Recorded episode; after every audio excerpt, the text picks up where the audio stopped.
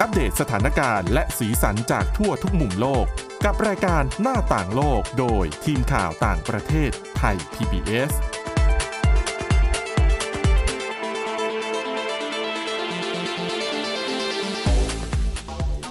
สวัสดีค่ะ คุณผู้ฟังนี่คือรายการหน้าต่างโลกนะคะ เรากลับมาพบกันเป็นประจำทุกวันค่ะ ตั้งแต่วันจันทร์ถึงวันศุกร์ไม่เว้นวันหยุดนักขัตฤกษ์นะคะ แล้วก็สำหรับวันจันทร์นี้ส่วนมากแล้วเนี่ยเราจะนำเสนอเรื่องราวเกี่ยวกับอาเซียนเป็นหลักรวมถึงหลาย ๆ ประเทศในเอเชีย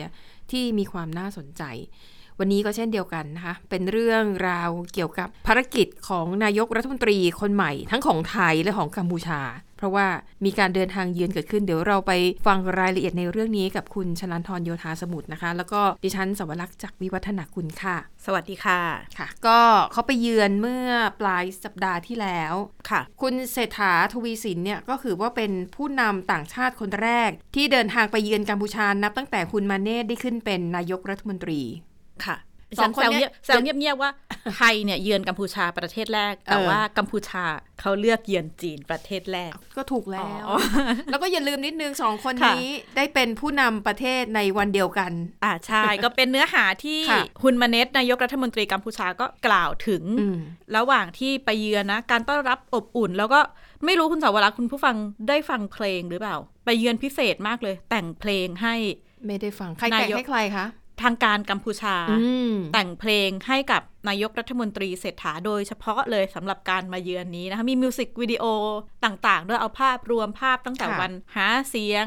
ฮะของคุณ ได้ เศรษฐาเนี่ย ใช่ นะ ค่ะได้แล้วก็ประกาศเนี่ยแล้วขึ้นดำรงตำแหน่งต่างๆ เนื้อความเนี่ยคือดิฉันก็ฟังภาษาคาแมร์ไม่ได้ แต่ก็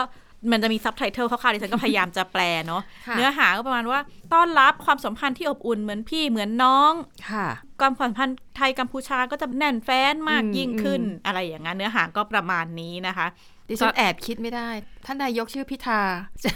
จะมีมิวสิกวิดีโอแบบนี้ออกมาไหม คือมันสะท้อนให้เห็นเหมือนกันนะว่า ค่ะ รัฐบาลกัมพูชาเนี่ยก็เชียร์พักเพื่อไทยเหมือนกัน ก็แน่นแฟน เออ ก็แน่นแฟน แต่ว่าเดี๋ยวไปอะไรมาบ้างเล่าให้คุณฟัง อ่ะ ก่อนแล้วกัน ค่ะ ก็ วันไปเยือนเป็นการไปเยือนแบบไม่ได้ค้างนะคะ ไปวันเดียว อ่ะ ไปตั้งแต่ เช้าไปเย็นไปแล้วเช้าเช้าไปเย็น อืม กลับเลย ค่ะ หลายคนก็อาจจะได้เห็นภาพเดินทางไปถึงคือออกเดินทางวันพฤหัสที่แล้วเนาะแล้วก็ไปถึงท่าอากาศยานกรุงพนมเปญก็เป็นรัฐมนตรีว่าการกระทรวงความสัมพันธ์กับรัฐสภาวุฒิสภา แล้วก็การตรวจสอบของกัมพูชานายหัวทะก็มาให้การต้อนรับนะคะ แล้วก็จากนั้นก็เดินทางไปถึงสำนักนายกรัฐมนตรี พบกับคุณมาเนตนายกรัฐมนตรี แล้วก็มีการให้การต้อนรับอย่างเป็นพิธีการอย่างเป็นทางการเนาะการเยือนระหว่างประเทศด้วยกัน อืม อย่างที่บอกคุณมณิตก็กล่าวแสดงความยินดีกับนายกรัฐมนตรีเศรษฐาอีกครั้งหนึ่ง แล้วก็ย้ำในเรื่องของเนี่ยเขากับนายกเศรษฐาเนี่ยก็ขึ้นดำรงตำแหน่งวันเดียวกันนะคะ อ่าค่ะ ประเด็นสำคัญที่ถูกหยิบยกขึ้นมาพูดคุย ก็มีทั้งเรื่องเศรษฐกิจการท่องเที่ยวความมั่นคงนะคะ เศรษฐกิจเนี่ยมีการตั้งเป้าว่าทั้งสองประเทศเนี่ยการค้าระหว่างกันจะต้องทะลุ 15,000 ล้านดอลลาร์สหรัฐในอีก 2 ปีข้างหน้า คือปัจจุบันอยู่ประมาณเกือบเกือบพันตั้งเป้าเกือบ 2 เท่าเลยแหละจาก อืม ตอนนี้เนาะ ค่ะ แล้วก็ในเรื่องของความมั่นคง นายกรัฐมนตรีเศรษฐาก็เสนอให้จัดการประชุมคณะกรรมการเขตแดนร่วม เพื่อเดินหน้าพัฒนาในเรื่องของจุดผ่านแดนต่างๆ เพิ่มการค้าขายชายแดนมากขึ้นรวมไปถึงการเร่งเก็บกู้ระเบิดตามแนวชายแดน อันนี้ก็เป็นประเด็นที่คือดิฉันได้เดินทางไปพร้อมกับคณะของรัฐมนตรีว่าการกระทรวงการต่างประเทศ คุณปานปรีพหิทธานุกร เมื่อวันจันทร์ที่ผ่านมาไป ก็คือคนละทริป อ่ะเขาไปลงพื้นที่สระแก้วก่อนวันจันทร์ อืม แล้วก็เดินทางไปกัมพูชาวันพฤหัส อ๋อ ก็วัน ค่ะ ที่สระแก้วเนี่ยก็เป็นลงไปก็ไปสอบถาม ผู้ประกอบการคนในพื้นที่ต่างๆอะไรเงี้ยค่ะถึงว่าอยากจะเห็นอะไรในเรื่องของการผลักดันเรื่องการค้าชายแดน เพราะว่าซบเซาลงอย่างมากนะช่วงโควิด ตอนนี้ก็ฟื้นแต่ก็ยังไม่ได้เป็นไปตามเป้า ค่ะ ก็มีข้อเรียกร้องหลาย ๆ เรื่องจากผู้ประกอบการการค้าชายแดนณเวลานั้น ไม่ว่าจะเป็นเรื่องอะขอในเรื่องของบัตรผ่านแดนที่เมื่อก่อนมันจะมีบัตรเรียกบัตร 10 บาท คือจ่ายวันหนึ่งข้ามไปกับ ค่ะ ข้ามกลับอะไรเงี้ย ค่ะ ก็คือง่าย ตอนนี้มันยกเลิกไปตั้งแต่ช่วงโควิด อ๋อค่ะ ผู้ประกอบการก็บอกอ่ะน่าจะเอากลับมาเนาะ เพิ่มการเดินทางของ อืม คนระหว่างกันมากขึ้น แล้วก็ประเด็นสำคัญที่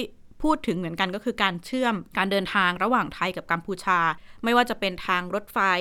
ค่ะ ทางถนนต่างๆเนี่ยเพราะว่าหลาย ๆ คนจำได้รถไฟเนี่ยมีเปิดสายปฐมฤกษ์ตั้งแต่อดีตนายกรัฐมนตรีประยุทธ์เนี่ยขึ้นดำรงตำแหน่งประมาณปี 62 ค่ะ ไปนั่งรถไฟคู่กับอดีตนายกรัฐมนตรีฮุนเซน เปิดสายปฐมฤกษ์ข้ามเนี่ยปอยเปตเข้าไปเนี่ย ค่ะ แต่ว่าตอนเนี้ยขบวนนั้นมันยังไม่ได้ใช้จริงจังในเรื่องของการเดินทางระหว่างคนนะคะ มันก็จบที่ไทยอ่ะแล้วต่อที่กัมพูชามันก็ ก็คือพอ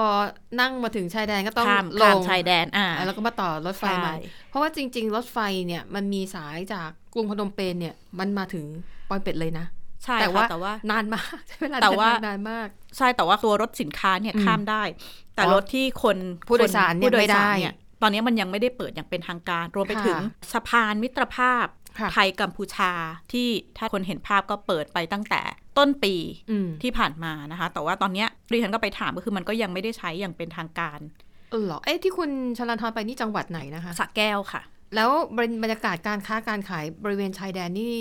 กลับมาคึกคักหรือยัง คือวันนั้นดิฉันไปเนี่ยมันเป็นช่วงเช้าวันจันทร์ อืม ก็ต้องบอกคือดิฉันก็ไม่รู้ว่าปกติเขาจะคึกคักช่วงไหนแต่วันนั้นก็ไม่ค่อยคึกคักคน อืม เข้าออกก็ยังน้อยอยู่นะคะ ค่ะ อันนี้ก็เป็นเสียงสะท้อนว่า เอ้ย เนี่ย เรียกได้ว่าฟ a ซิลิตี้ต่าง ๆ เนี่ย มันมีเนาะ เพราะฉะนั้นระบบต่างๆ ไม่ว่าจะเป็นตรวจคนเข้าเมือง ค่ะ ที่อาจจะต้องแยกไปเพื่อให้ อืม ขยายการเดินทางมากขึ้น หรือว่า ไอ้สะดวกสบายมากขึ้น ระบบรถไฟเนี่ย คุณจะมีระบบตรวจคนเข้าเมืองยังไง ถ้ารถวิ่งผ่านคุณจะวางระบบยังไง อ๋อค่ะ ก็เป็นสิ่งสำคัญที่คิดว่าน่าจะต้องการให้เห็น แล้วก็ อืม ในเรื่องของการอนุญาตการค้าชายแดน ที่ผู้ประกอบการก็สะท้อนหลัก ๆ เลยบอกถ้าหลาย ๆ คนนึกถึงเรื่อง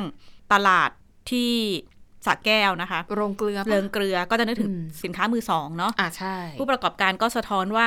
เฮ้ยมันมีปัญหาที่โดนเก็บ เพราะว่าบอกว่าไปละเมิดสินค้าลิขสิทธิ์ อ๋อโอค แต่เขาก็บอกผู้ประกอบการบอกว่าเอ้ยอันเนี้ยมันเป็นสินค้ามือสอง เออ มันจะไปโดนจับเรื่องละเมิดลิขสิทธิ์ไม่ได้ อันนี้ก็เป็นเสียงสะท้อนถึง อืม รองนายกเขาก็อ่ะมีการคำสั่ง ค่ะ ว่าเฮ้ยอย่าให้เกิดเรื่องนี้ให้เร่งแก้ไขอะไรอย่างนี้ยนะคะก็มี ค่ะ หลาย ๆ เรื่องที่ผู้ประกอบการสะท้อนมา อืม ดิฉันก็คาดว่าน่าจะเป็นเรื่องที่ทางคณะรัฐมนตรีก็นำไปคุย ม อีกหนึ่งประเด็นสำคัญก็คือเรื่องอาชญากรรมออนไลน์ข้ามพรม ค่ะ แดน ค่ะ เรื่องนี้ก็มีการหยิบยกขึ้นมาพูดคุย ระหว่างนายกรัฐมนตรีเศรษฐากับนายกรัฐมนตรีหุ่นมาเน็ตนะคะ แต่ดิฉันยังไม่ได้อ่านรายงานว่าตกลงข้อสรุปเขาจะร่วมกันแก้ยังไง อันนี้รวมถึงพวก call center ด้วย ใช่ค่ะ ชูเลยแหละว่าเป็นประเด็นสำคัญที่จริงๆไทยกับกัมพูชาจะต้องเร่งแก้ปัญหานะคะ แล้วก็ในวันเดียวกันหลังจากคุยทวิภาคีเสร็จ นายกรัฐมนตรีเศรษฐาก็ได้ไปพบกับผู้นำกัมพูชาระดับสูงรวมถึงพบกับอดีตนายกรัฐมนตรีฮุนเซน ช่วงท้ายก่อนเดินทาง อืมค่ะ กลับประเทศไทย นี่ก็เป็นตารางคร่าวๆที่เกิดขึ้นเยือนเร็วๆ เพียงวันเดียว แต่ว่าถามว่าเอ๊ะทำไมมันถึงเป็นปัญหา เพราะว่าทำไมหลายคนถึงจับตา เพราะว่า ค่ะ มันเป็นการเลือกเยือนกัมพูชาเป็นประเทศแรก ซึ่งก่อนหน้านี้เคยมีออกมาบอกว่าอาจจะไปลาวก่อน ค่ะ หรือว่าถ้าย้อนกลับไปในช่วงของอดีตนายกรัฐมนตรีหลาย ๆ ท่านนะคะ ก็เลือกเยือนแต่ละประเทศเนี่ยต่าง ๆ กันไป อืม คือตอนพลเอกประยุทธ์เลือกไปเมียนมาประเทศ อ่าค่ะ แรก ค่ะ ขณะที่คุณยิ่งลักษณ์ไปบรูไน อืม แต่ของคุณยิ่งลักษณ์เนี่ยก็คือไปบรูไนแล้วก็ต่อเลยต่ออินโดมาเลย์อะไรเงี้ยก็คือต่อทั้งอาเซียนแบบทริปยาว ค่ะ วันละประเทศอะไรอย่างนี้นะคะ แล้วก็ตอนอดีตนายกอภิสิทธิ์ไปฮ่องกง อืม ช่วงนั้นก็คือไปประกาศว่าเอ่อการค่าไทยกลับมาแล้วนะ คือแต่ละช่วงก็น่าจะมีเห เหตุ ตุ ผ ผ ล ล ที่แตกต่างกัน ในการเยือนต่างกันนะคะ ค่ะ ประเด็นเนี้ยก็มีนักข่าวถามคุณปานปรี ระหว่างที่ไปลงพื้นที่ที่สระแก้วเนี่ยแหละค่ะว่า เอ้ยทำไมถึงเลือกไปกัมพูชา คุณปานปรีตอบว่า เพราะว่าเป็นเพื่อนบ้านใกล้ชิดกันมีพรมแดนติดกัน ก็เลยเป็นประเทศแรกที่เลือกไปเยือนนะคะ แต่ว่าอันนี้น่าสนใจไม่กี่วันหลังจากนั้นเนี่ยเลขาธิการราชบัณฑิตยสภาแห่งกัมพูชา ก็ถือว่าเป็นฝ่ายวิชาการของรัฐบาลกัมพูชา ออกมาระบุว่าน่าจะเป็นเหตุผลเพราะว่านายกรัฐมนตรีเศรษฐาเนี่ยใกล้ชิดกับครอบครัวของนายทักษิณชินวัตร ค่ะ แล้วก็อดีตนายกรัฐมนตรีทักษิณเนี่ยก็ยังใกล้ชิดกับอดีตนายกรัฐมนตรีฮุนเซน อืม แล้วก็ย้ำว่าการเดินทางครั้งเนี้ยก็จะทำให้ผู้นำสองประเทศ จับมือใกล้ชิดกันยิ่งขึ้นนะคะก็ ค่ะ เหตุผลที่แตกต่าง ระหว่างฝั่งไทยกับฝั่งกัมพูชาว่าเอ๊ะทำไมถึงเลือกเยือนกัมพูชาเป็นประเทศแรกนะคะก็เป็นเนื้อหาที่น่าสนใจ ดิฉันก็ได้มีโอกาสพูดคุยกับอดีตสมาชิกพรรค CNRP ซึ่งเป็นพรรคฝ่ายค้าน ค่ะ ของกัมพูชาที่มาอยู่ในไทยเนี่ย ที่ตอนนี้ยุบไปเรียบร้อยแล้ว อยู่ไปเรียบร้อยแล้วก็มีนักเคลื่อนไหวต่างๆที่ฉันก็พูดคุยว่า เอ้ยมองยังไงว่าความสัมพันธ์ระหว่างนายกรัฐมนตรีคนใหม่ของไทยรัฐบาลใหม่ ที่ ค่ะ ค่อนข้างจะดูใกล้ชิดกับ อืม รัฐบาลของตระกูลหุน โดยเฉพาะอย่างยิ่งอาชูเรื่องเศรษฐกิจนะคะ อดีตสมาชิกพรรคก็ตอบน่าสนใจว่า เขาไม่คาดหวังว่านโยบายเศรษฐกิจของรัฐบาลใหม่กัมพูชาเนี่ยจะลงถึงภาคประชาชน อืม นอกจากไม่ได้หวังเรื่องเศรษฐกิจว่าจะลงถึงระดับประชาชนพัฒนาคุณภาพชีวิตประชาชน ดิฉันก็ได้สอบถามว่า เอ๊ะแล้วกังวลไหม เพราะว่าช่วงก่อนหน้านี้ถ้าหลาย ๆ คนจำได้มันจะเกิดกรณี กลุ่มนักเคลื่อนไหว กลุ่มนักการเมืองฝ่ายค้านกัมพูชาที่มาอยู่ในไทยเนี่ย เกิดกรณีถูกทำร้ายร่างกายต่าง ๆ ตามไม่ได้ เขาก็บอกว่าตอนนี้อาจจะยังไม่เป็นห่วงมากนัก เพราะเขาก็มองว่าท่าทีต่าง ๆ ก็อาจจะมีเสรีภาพมากขึ้นสำหรับนักเคลื่อนไหวจากกัมพูชา แต่เขาก็มองว่า เชื่อมั่นว่าผู้นำไทยเนี่ยก็คงไม่วางตัวใกล้ชิดหรือ ม สนับสนุนในทุก ค่ะ รูปแบบขนาดนั้น เพราะว่าแน่นอนว่าจะส่งผลกระทบต่อภาพลักษณ์ของไทยในเวทีโลกนะคะ นี่ก็เป็นคร่าวๆ ไปเยือนกัมพูชาเกิดผลกระทบอะไรยังไง อืม แต่ที่แน่ ๆ เดี๋ยวก็จะมีการเยือนลาว มาเลเซีย แล้วก็จีน อืมค่ะ แต่ ก็คง เมียนมานี่คงยังไม่ไปมั้งเพราะว่าถ้าไปมันก็เหมือนกับเป็นการยอมรับรัฐบาลทหาร คิดว่าน่าจะยังเพราะว่าเท่าที่ได้คุยคร่าวๆกับคุณปานปรีนะคะ ก็ ค่ะ ย้ำแหละว่ายังไงท่าทีของไทยต่อ อืม เมียนมา อืม ครั้งเนี้ยก็จะยึดตามข้อตกลงต่างๆ ของอาเซียน แต่ว่าก็ต้องจับตาดู เพราะว่าลาวจะขึ้นมาเป็นประธานอาเซียน ปี แล้ว นี้ จะมี เนาะ ปีจบปีนี้ปีหน้าเนาะ อ๋อค่ะ อ่าก็จะมีท่าทียังไง แล้วก็ อืม ถ้าไทยต้องปฏิบัติตามข้อตกลงของอาเซียน แล้วไทยจะมีท่าทียังไงก็ ค่ะ คงต้องรอดูกันต่อไปนะคะ อันนั้นก็เป็นเรียกว่าเป็นภารกิจของผู้นำสองประเทศนะคะ ค่ะ ที่ได้มีโอกาสพบปะกันอย่างเป็นทางการ ค่ะ ไม่สิอ๋อใช่อย่างเป็นทางการ ค่ะ ครั้งแรกเพราะว่าตอนประชุมอาเซียนคุณเศรษฐาก็ยังไม่ได้ไปร่วม ใช่ อ่าโอเคอ่ะไปอีกเรื่องหนึ่งนะคะ อันนี้เป็นเรื่องราวในประเทศเอเชีย อันนี้น่าสนใจนะคะ เป็นบทความที่ตีพิมพ์ใน The New York Times นะคะเขาพูดถึงบอกว่าเกาหลีใต้เนี่ยถือว่าเป็นประเทศผู้ส่งออกเด็กรายใหญ่ที่สุดของ ค่ะ โลก ซึ่งตอนเนี้ยมันกลายเป็นประเด็นปัญหาที่ค่อนข้างใหญ่มาก แล้วก็มีการพูดคุยกันมากในประเทศเกาหลีใต้นะคะ คือคุณผู้ฟังที่ถ้าติดตามข่าวสารต่างประเทศมาโดยตลอด อืม คงจะทราบดีว่าเกาหลีใต้เป็นอีกหนึ่งประเทศที่อัตราการเกิดของประชากรต่ำมาก ค่ะ แล้วคงจะสงสัยว่าอัตราการเกิดก็ต่ำอยู่แล้ว ยังจะส่งออกเด็กอีกเหรอ อืม นะคะ คือจริงๆ เหตุการณ์ที่มันรุนแรงเนี่ยมันไม่ได้เกิดขึ้นในยุคปัจจุบัน แต่เป็นเหตุการณ์ที่ต้องย้อนกลับไปตั้งแต่ยุคของสงครามเกาหลี คือ ค่ะ เกาหลีเหนือกับเกาหลีใต้ที่เขาสู้กันเอง แล้วตอนนั้นก็จะมีชาติอื่นๆ มีอเมริกาตอนนั้นจะเป็นสหภาพโซเวียต ค่ะ ที่เข้ามามีส่วนร่วมในความขัดแย้งด้วยนะคะ ปรากฏว่าพอสงครามในยุคนั้นนะคะทำให้มีเด็กจำนวนมากของเกาหลีใต้เนี่ยนะคะ ที่ถูกชาวต่างชาติเนี่ย อืม รับไปอุปการะ ซึ่งถ้าพูดจริง ๆ มันถือเป็นเรื่องปกติ เวลาในยามเกิดสงครามเนี่ย เด็ก ๆ เหล่านี้หลายคนก็อาจจะกลายเป็นเด็กกำพร้า หรือไม่ก็พลัดพรากจากพ่อแม่แล้วก็ตามหาญาติพี่น้องไม่ ค่ะ เจอ คนที่ต้องการรับอุปการะเด็ก อืม ซึ่งส่วนมากจะอยู่ในโลกตะวันตกแถบยุโรปแถบอเมริกาอย่างเงี้ย ก็จะทำเรื่องแสดงความประสงค์ต้องการอุปการะเด็กเหล่านี้นะคะ ค่ะ ทีนี้ปัญหามันเกิดขึ้นเพราะว่ามีหลายกรณีเลยนะคะ ดิฉันยกตัวอย่างคนหนึ่งแล้วกันนะ เธอชื่อว่ามีอาลีโซเรนสันนะคะ เธอเนี่ยเป็นเด็กเชื้อสายเกาหลีใต้โดยแท้เลยนะคะ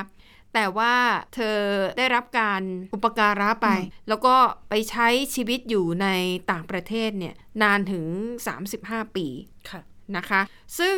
ในตอนแรกที่เธอไปใช้ชีวิตอยู่ที่นู่นเนี่ย แล้วก็เริ่มเติบโตมา พ่อแม่ที่อุปการะเธอเนี่ย อืม บอกว่าพ่อแม่แท้ๆของเธอเนี่ยคือเสียชีวิตไปแล้ว ค่ะ ในช่วงที่มีสงครามเกาหลี อืม แล้วตอนนั้นมันก็จะมีความยากจนมากอะนะใน ค่ะ เกาหลีอ่ะ เธอก็เลยกลายเป็นเด็กกำพร้า อืม เนี่ยพ่อแม่บุญธรรมก็เลยอุปการะมา แต่ปรากฏว่าคุณมีอาเนี่ย เธอได้รับอุปการะไปอยู่ที่เนเธอร์แลนด์นะคะ ค่ะ เพราะนามสกุลโซเรนสันนี่ก็เออ อืม น่าจะอยู่แถบนั้น ปรากฏว่าเธอก็ไปค้นข้อมูลแล้วก็ได้มารู้ความจริงเมื่อปีที่แล้วนี่เองนะคะว่า แม่ของเธอยังมีชีวิตอยู่ อืม แม่แท้ๆที่ให้กำเนิด เธอก็เลยพยายามจะติดต่อกลับไปหาแม่ที่แท้จริง แล้วก็ได้พูดคุยกันแล้วก็รู้ความจริงว่า แม่ไม่ได้ทอดทิ้ง อืม ไม่ได้มีเหตุการณ์ที่ทำให้เข้าใจว่าพ่อหรือแม่เสียชีวิต ค่ะ คือตอนที่ไปคลอดเนี่ยปรากฏว่าแม่ของเธอเนี่ยสลบไป อืม ปึกพลอคลอดเสร็จแล้วก็สลบ แล้วพอตื่นขึ้นมาเนี่ยทางโรงพยาบาลเนี่ยก็แจ้งว่าลูกเสียชีวิตแล้วนะคะ โอ้ เธอก็เข้าใจว่าลูกของเธอเนี่ย ค่ะ เสียชีวิตแต่ก็ไม่ได้เห็นศพเด็ก อืม ในขณะที่เด็กเนี่ยก็ถูกส่งเข้าระบบ เพื่อให้ต่างชาติเนี่ยมาอุปการะ และทีนี้ประเด็นก็พบว่ามีคนจำนวนมากที่เจอเหตุการณ์ในลักษณะเดียวกันนี้ ค่ะ คือเด็กที่โตแล้วแล้วไปอยู่ในต่างประเทศเนี่ย อืม แล้วก็อย่างน้อยก็อยากจะรู้ใช่ไหมบ้านเกิดฉันเนี่ยมันอยู่ที่ไหน ตอนที่ฉันโตมาฉันอยู่ที่ไหน ปรากฏว่าค้นไปค้นมาเจอเรื่องราวในลักษณะนี้หลายคน ค่ะ แม้แต่พ่อแม่เองที่ลูกหายไป อืม หรือว่าเกิดเหตุการณ์แบบเนี้ยคือไปโรงพยาบาลแล้วโรงพยาบาลก็บอกว่าลูกคุณไม่มีชีวิตคือเสียชีวิตไปแล้วนะนะคะก็เลยกลายเป็นที่มานะคะที่ทำให้เมื่อปีที่แล้วนี่เองค่ะ รัฐบาลเกาหลีใต้เนี่ยได้ตั้งคณะทำงานเพื่อสอบสวนเหตุการณ์นี้อย่างเป็นทางการ ค่ะ นี่เป็นครั้งแรกนะคะ ที่รัฐบาลเกาหลีใต้เนี่ยจัดตั้งหน่วยงานในลักษณะนี้ขึ้นมา ถามว่าทำไมมันถึงเกิดอะไรขึ้นในยุคนั้น ค่ะ เอาพูดสั้นๆเลยประเด็นหลักๆ ก็คือว่าทั้งสถานสงเคราะห์ สถานที่ที่ทำหน้าที่เกี่ยวกับเป็นผู้ประสานงานติดต่ออ ม เพื่อให้ต่างชาติมารับบุปการะเด็กเนี่ยเขาจะได้เงินค่าธรรมเนียม อืม จำนวนหนึ่ง ค่ะ ซึ่งในยุคนั้นในยุคที่มีสงครามเนี่ยนะคะ ก็ต้องยอมรับว่ารัฐบาลเนี่ยมีปัญหาหลายด้าน อืม ก็ไม่สามารถที่จะเข้าไปเคลียร์ทุกปัญหาได้ และตอนนั้นเนี่ยเด็กที่พ่อแม่เสียชีวิตจากการทำสงครามหรือว่าเสียชีวิตจากความอดอยากหิวโหย ค่ะ มันก็มีจริง ๆ อืม รัฐบาลเนี่ยไม่มีงบประมาณที่จะดูแลเด็กเหล่านี้ได้ทั้งหมด ดังนั้นการที่เด็กเหล่านี้เนี่ยมีคนต้องการอุปการะ ค่ะ แล้วแน่นอนถ้าไปอยู่ในประเทศที่พัฒนาและประเทศที่เศรษฐกิจดีไม่มีภัยสงคราม อืม เขาก็หวังว่าเด็กเหล่านี้เนี่ยน่าจะมีชีวิตที่ดีกว่า ค่ะ ในที่แห่งใหม่กับพ่อแม่อุปถัมภ์ อืม พ่อแม่บุญธรรมคนใหม่นะคะ คือตอนนั้นรัฐบาลเกาหลีใต้เนี่ยก็คือเปิดทาง อืม ให้พวกสถานที่ที่รับดูแลเรื่องการจัดหาเด็กบุญธรรมเนี่ยสามารถดำเนินการได้ง่ายขึ้น เอกสารก็อาจจะไม่ต้องแบบละเอียดมากนะคะ ทีนี้ปรากฏว่าเขาบอกว่าเงินค่าธรรมเนียมในยุคนั้นเนี่ยมากพอสมควร มันก็เลยทำให้สถานที่หรือว่าองค์กรต่างๆเนี่ยนะคะที่รับอุปการะเด็กเนี่ย ค่ะ ใช้วิธีไปขโมยเด็กมาจากพ่อแม่ อืม อ่า วิธีการก็หลากหลายแตกต่างกันไปนะคะ อย่างที่ได้เล่าไปแล้วเนี่ย ทีนี้ประเด็นก็คือว่าพ่อแม่หลายคนเนี่ยทุกวันนี้เนี่ยก็ยังคงตามหาลูกของตัวเองอยู่ อืม เพราะเชื่อว่าลูกของตัวเองเนี่ยน่าจะถูกส่งไปอยู่กับครอบครัวใหม่ในต่างประเทศแล้วนะคะ แล้วก็จนถึงตอนนี้เนี่ยรัฐบาลเนี่ยก็มองว่าเหตุการณ์ที่เกิดขึ้นในลักษณะนี้ถือว่าเป็นการค้ามนุษย์ อืม นะคะเพราะว่าเป็นการลักลอบหาผลประโยชน์จากเด็กๆ แล้วก็จะมีเด็กอีกกลุ่มหนึ่ง ค่ะ เด็กกลุ่มนี้เนี่ยจะเป็นเด็กที่ไม่อยากจะใช้ชีวิตอยู่ในเกาหลีใต้นั่นคือเด็กลูกครึ่ง อืม เกาหลีใต้เนี่ยเป็นประเทศที่มีความชาตินิยมสูงมากนะคะ และในยุคที่มีสงครามเนี่ยจนถึงทุกวันนี้ก็ยังมีนะทหารอเมริกันที่ไปตั้งฐานทัพอยู่ที่เกาหลีใต้ยังมีอยู่นะคะ แต่ว่าในยุคก่อนเนี่ยเด็กที่เป็นลูกครึ่ง อืม อ่ะลูกครึ่งเกาหลีใต้กับอเมริกันเนี่ย คือดูหน้าตาก็จะรู้แล้วว่าเป็นเด็กกลุ่มนี้จะไม่ได้รับการยอมรับในสังคม อืม ไปโรงเรียนก็จะโดนเพื่อนแกล้ง ค่ะ แล้วก็เด็กบางคนคือพอท้องเนี่ย พ่อซึ่งเป็นฐานอเมริกันก็อาจจะกลับประเทศไปเลย อืม คือไม่ได้อยู่ดูแลต่อ ดังนั้นแม่หลายคนที่ต้องเป็นคุณแม่เลี้ยงเดี่ยวเนี่ย อาจจะไม่สามารถแบกรับภาระตรงนี้ได้ เพราะว่าการที่คุณเป็นในยุคนั้นนะคะ การที่คุณเป็นผู้หญิง มีลูกโดยไม่ได้แต่งงาน และต้องอยู่ตัวคนเดียวเนี่ย ค่ะ ใช้ชีวิตลำบากมาก สังคมไม่ยอมรับ อืม ก็ด้วยปัจจัยที่ว่ามาทำให้ผู้หญิงกลุ่มนี้เนี่ย ตัดสินใจที่จะยกลูก อืม ให้คนอื่นอุปการะไป เพราะว่าตัวเองดูแลไม่ไหว อืม และถ้าอยู่ในเกาหลีใต้ในช่วงเวลานั้นนะทั้งถูกกลันแกล้งทั้งถูกบูลลี่เงินทองก็ไม่พอมีใช้ อืม ชีวิตมันก็จะลำบากอะ่ะ เขาก็เลย อ่ะ งั้นก็ยอมให้ ค่ะ อุปการะไปดีกว่า อย่างน้อยไปอยู่อเมริกาก็อาจจะดีกว่าเนี้ย ดีกว่าที่อยู่ในเกาหลีใต้ อันนี้เรื่องคล้ายๆ นี่เลยค่ะ Operation Baby Lift อืม อันนี้หลังจากเป็นช่วงสงครามเย็นที่ ค่ะ เวียดนาม เวียดนามเหนือเวียดนามใต้ต่าง อืม ๆ แล้วก็มีกรณีที่สหรัฐชาติตะวันตกเปิดปฏิบัติการ ค่ะ เอาเด็ก ถ้าหลายๆคนเห็นภาพเก่าๆ เอาเด็ก อืมอืม ใส่เครื่องบินเลยนะ มีรัดเด็กตัวเล็กๆเลย ค่ะ ขึ้นเครื่องบินไปเพื่อที่จะไปในที่ปลอดภัยช่วยเหลือปลอดภัยกว่าแต่ว่าไอ้ตัวโอเปอเรชันเนี้ย ค่ะ หลายประเทศก็โดนวิพากษ์วิจารณ์ว่า อืม ทำเพื่อสร้างภาพ PR ว่าเอ้ยเป็นการช่วยเหลือจาก ค่ะ ชาติตะวันตก แต่ว่าเด็กบางคนก็คือไปแล้วหาพ่อหาแม่ไม่ได้หากัน อืม ไม่เจอ ม อะไรเงี้ยก็มีปัญหาอยู่เหมือนกัน ค่ะ ค่ะ ถามว่าไอ้เงินที่เป็นแรงจูงใจให้ไอ้องค์กรรับอุปถัมภ์เด็กต่างๆ เนี่ย ถึงขั้นต้องไปขโมยเด็กมาเนี่ย ค่ะ เงินมันเยอะแค่ไหนนะคะ ข้อมูลจริงๆมาถึงตอนนี้มันต้องคูณค่าเงินเฟ้อไปด้วยนะอืมเขาบอกว่าอย่างในช่วงปี 1985 นะคะเขาพบว่ามีเด็กเกาหลีใต้เนี่ยถูกส่งไปอยู่กับพ่อแม่อุปถัมภ์ที่ต่าง ค่ะ ประเทศมากถึง 8,837 คน ในจำนวนนี้ 6,021 คนถูกส่งไปสหรัฐอเมริกา นั่นแสดงว่าเป็นประเทศที่รับเด็กเกาหลีใต้เนี่ยไปอันดับต้น ค่ะ ๆเลยนะคะ เขาบอกว่าเด็กหนึ่งคนเนี่ย จะมีค่าใช้จ่ายในการจัดการต่างๆเนี่ยประมาณ 3,000 ถึง 4,000 ดอลลาร์สหรัฐ หลายแสนนะ อืม นี่คือเมื่อกี่ปีก่อนนะเกือบ40 ปีก่อน อืมอืม มาถึงตอนนี้ ก็เยะมาก ก็ถือว่าเยอะมาก ค่ะ นะคะ เขาบอกว่านี่น่าจะเป็นแรงจูงใจที่ทำให้เกิดการขโมยตัวเด็ก หรือว่าลักพาตัวเด็กไปเยอะแยะมาก อันนี้เป็นประเด็นที่น่าสนใจนะคะ เพราะอย่างที่บอกว่า จนถึงวันนี้มีพ่อแม่และลูกที่ยังตามหากันไม่เจออีกจำนวนมาก ก็ถือว่าเป็นเรื่องราวที่น่าสนใจแล้วก็นี่แหละมันสะท้อนให้เห็นถึงผลกระทบที่เกิดจากสงคราม อืม สุดท้ายแล้วมันไม่มีใครได้ประโยชน์ อืม เด็กๆก็ต้องพลัดพรากจากพ่อแม่ พ่อแม่ก็ ค่ะ ต้องพลัดพรากจากลูกๆนะคะอ่ะอันนี้ก็เป็นเรื่องราวที่พวกเรานำมาฝากกันค่ะสำหรับวันนี้หมดเวลาแล้วนะคะ ขอบคุณสำหรับการติดตามพบกันใหม่ในตอนหน้าเราสองคนและทีมงานลาไปก่อน สวัสดีค่ะ สวัสดีค่ะ Thai PBS podcast. View the world via the voice.